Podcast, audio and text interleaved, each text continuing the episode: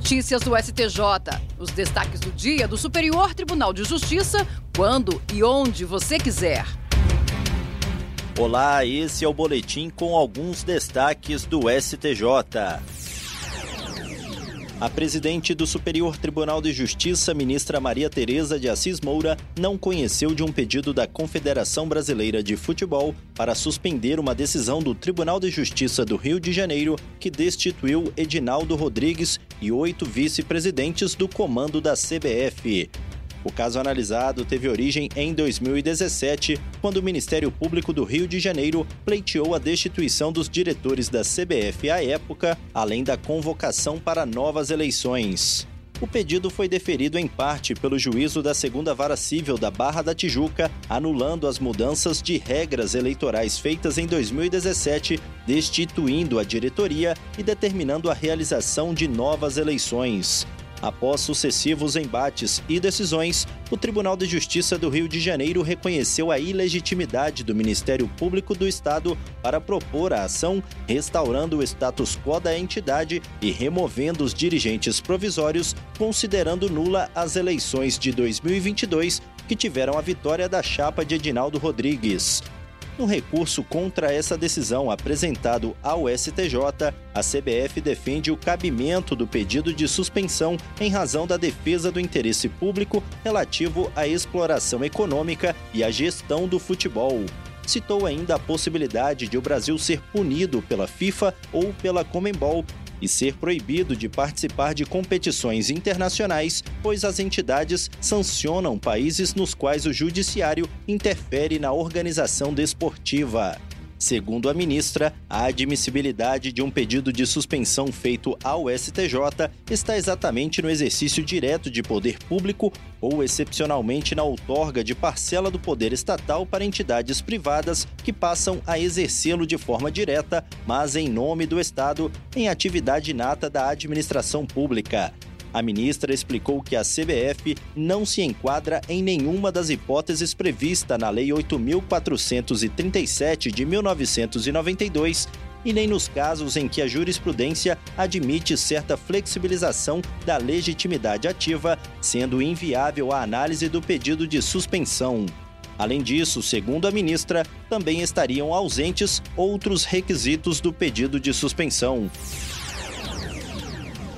A terceira turma do Superior Tribunal de Justiça decidiu que é admitida a desconsideração da personalidade jurídica de associação civil, mas a responsabilidade patrimonial deve se limitar aos associados em posições de poder na condução da entidade. Para o colegiado, não se pode estender essa responsabilização ao conjunto dos associados, os quais têm pouca influência na eventual prática de irregularidades. O caso analisado tratava do cumprimento de sentença que determinou a uma associação civil o pagamento de indenização decorrente do uso indevido de marca. Diante das infrutíferas investidas sobre o patrimônio da associação, o juízo de primeiro grau acolheu o pedido de desconsideração da personalidade jurídica para apreensão de bens de seus dirigentes. Os dirigentes da associação alegaram inviabilidade da desconsideração da personalidade jurídica, mas o Tribunal de Justiça do Distrito Federal e dos Territórios manteve a decisão proferida em primeira instância por reconhecer a ocorrência de abuso da personalidade jurídica, confusão patrimonial e desvio de finalidade. No STJ, o colegiado da terceira turma negou o provimento ao recurso. O relator, ministro Marco Aurélio Belize, destacou que a desconsideração foi autorizada com base no abuso da personalidade jurídica com desvirtuamento de seu propósito, pois a entidade executava atividade comercial com claro objetivo de lucro, o que caracterizou desvio de finalidade, além de ter sido verificada confusão patrimonial entre a associação e associados. O ministro observou ainda que a desconsideração atinge apenas o patrimônio daqueles associados que exercem algum cargo diretivo e com poder de decisão dentro da entidade. A sexta turma do Superior Tribunal de Justiça decidiu que é legítima a intimação de ofício da Defensoria Pública para assistir crianças e adolescentes vítimas de violência nos procedimentos de escuta especializada em varas da infância e da juventude.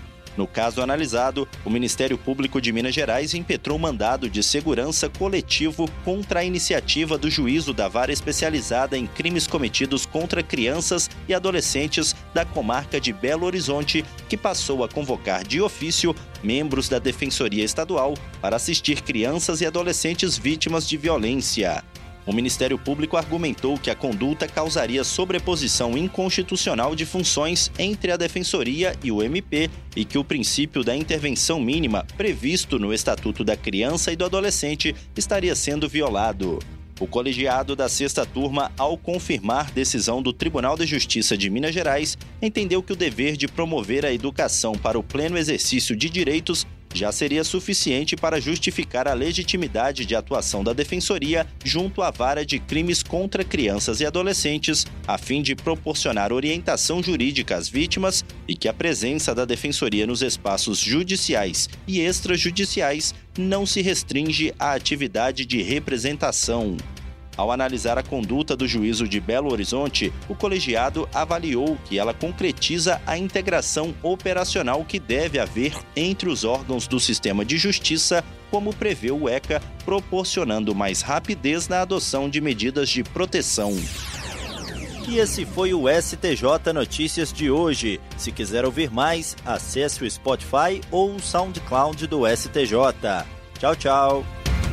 Notícias do STJ, uma produção da Secretaria de Comunicação Social do Superior Tribunal de Justiça.